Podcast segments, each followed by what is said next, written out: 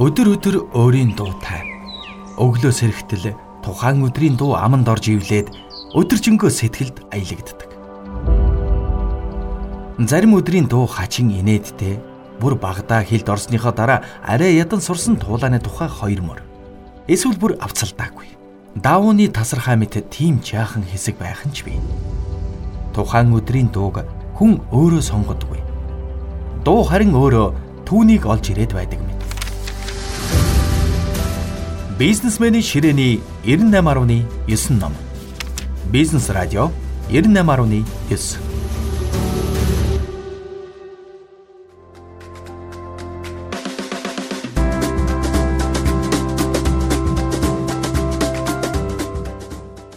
Өнөөдөр Бизнес радио 98.9-оор таны сонсох ном. Non obvious. Зохиолчийн тухай Зохиогч Ройд Баргаван Жоржтауны их сургуулийн профессор юм. Тэрээр Influential Marketing Group хэмээх байгууллагыг үүсгэн байгуулж, шилдэг борлуулалттай Likeonomics хэмээх номороо нэрд гарсан эрдэмтэн юм. Энэ номыг уншсанаар та юу олж мэдэх вэ? Олон жилийн турш салбаруудын хөгжлийн чиг хандлага буюу трендийн яг таг таамаглалыг дэвшүүлж чадсан зохиогч Роид Баргава хөгжлийн илэрхий бус трендийн тухай жил бүр гаргадаг тайлан номонд практик арга зүй нууцаа тайлсан байна. Тэрээр өөрийгөө өөрчлөгдөн буй одоо цагийг илэрхийлэх мянган мянган бит мэдээллийг ажиглагч гэж дүрсэлжээ. Улмаар Роид илэрхий харьцуулашгүй салбарт зам байдлын төлөв санаануудын нарийн хідэж өргөн холбоо сүлбээг нь илэрхийлэхийг оролджээ. Баргава энэ номонд 15 үндсэн чиглэлийн анализа толилуулж ашиглах зааврыг алхам алхмаар тайлбарлан өгсөн байна. Тиймээс илэрхий бус хэмээх энэ хүн номыг эр зоригтой бизнесмэнүүд болон энэ аргыг сонирхож буй сонирхцаантай хэрэглэгч нарт зөвлөж байна. Номыг сөхөж харцгаая. Компани уламжилж ирсэн үзэл бодлыг дэмжихтэй маркетрууд зах зээлийн трендийг олж харж чаддаггүй Үйлдвэрт ажилласан туршлагатай хүмүүс бүр хэцүү. Мэдээллийг хонглоор хүлээн аваа сурчсан учраас үйл таних их сурвалжаас ирэх мэдээллийг чихний хаажуугаар өнгөрөөчихдөг байна. Бүх талын мэдээлэлтэй эрдэмтэд хүртэл эдгээр мэдээллээ хүн ёсны үүднээс тайлбарлах чадвар дутдаг. Байдал ийм байхад хэвлэл мэдээллийн хэрэгслүүд хитрхи бодит бус таамаглал дэвшүүлж дайран дээр давс нэмчихдэг. Бодит трендийг илрүүлэх явц ялгаатай. Үүнд сониуч, ажиглагч, нарийн дүүн шинжилгээ хийх амьдралд хэрэгжүүлэх чадвар шаардагддаг.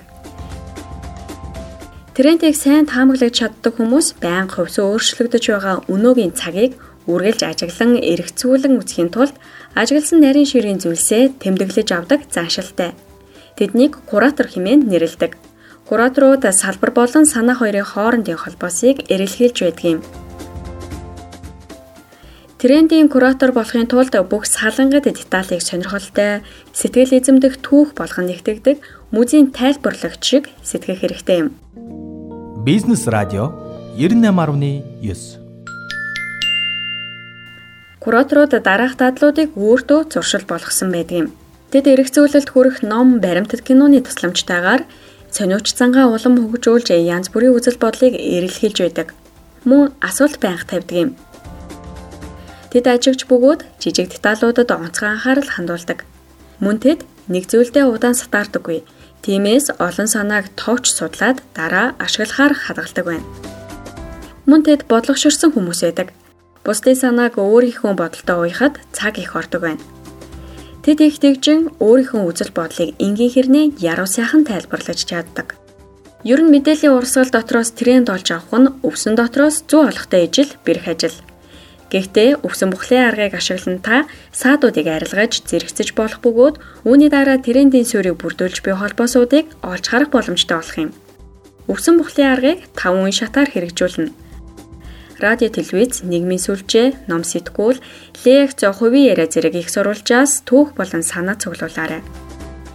Олж авсан санаануудаа нэгтгээд хүн ам зүй, хүний хэрэгцээ, зан төлөв гэх зэрэг олон төрлөөр нь ангил Төрөлжүүлсэн санаануудаа ангилал тус бүр дээр илүү өргөн загварчлалд оруулснаар тэднийг тренд болгон хувиргана. Би болгосон трендээ энгийн танигдахуйц мөртлөө улиг болоогүй брендээр нэрлээрэй.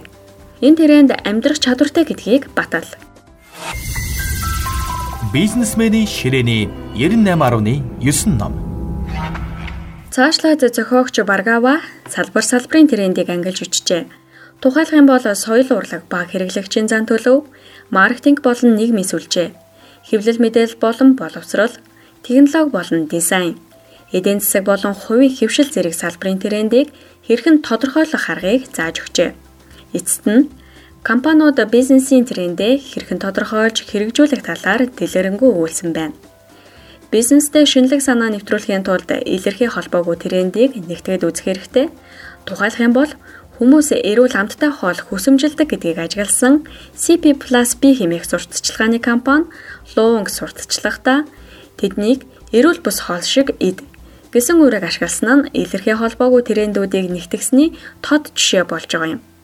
Трендийн тухай семинаруудыг зохион байгуулж дараах трендүүдийг бизнесийн зорилгодоо хүрэх стратеги болгон ашиглаарай. Үүнд хэрэглэгчийн замыг карттжуулах, хэрэглэгчийн худалдаа авах процессын алхам бүрт ашиглаж болох юм. Брендийн тухай яриа. Таны бүтээгдэхүүний сэтгэл догдлуулах хүчин зүйлсийн талаар хуваалцахын тулд төгс бус хэмээх трендийг ашиглаж болно.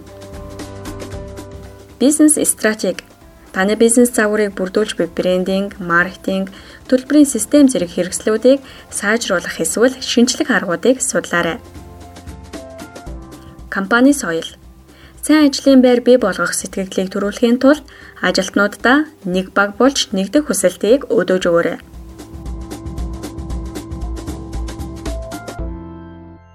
Трендийн куратор болохын тулд бүх салангад деталийг сонирхолтой, сэтгэл эзэмдэх түүх болгон нэгтгэдэг музейн тайлбарлагч шиг сэтгэх хэрэгтэй юм.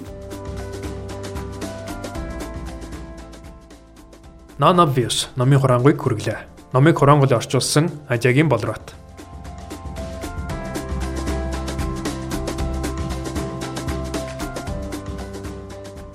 Танд амжилт хүсье.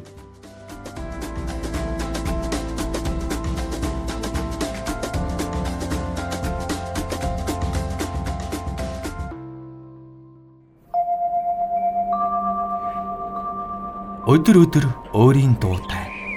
Өглөө сэрэгтэл тухайн өдрийн дуу аманд орж ивлээд өдөржингөө сэтгэлд аялагддаг. Тухайн өдрийн дууг хүн өөрөө сонгодгүй. Дуу харин өөрөө түүнийг олж ирээд байдаг мэт.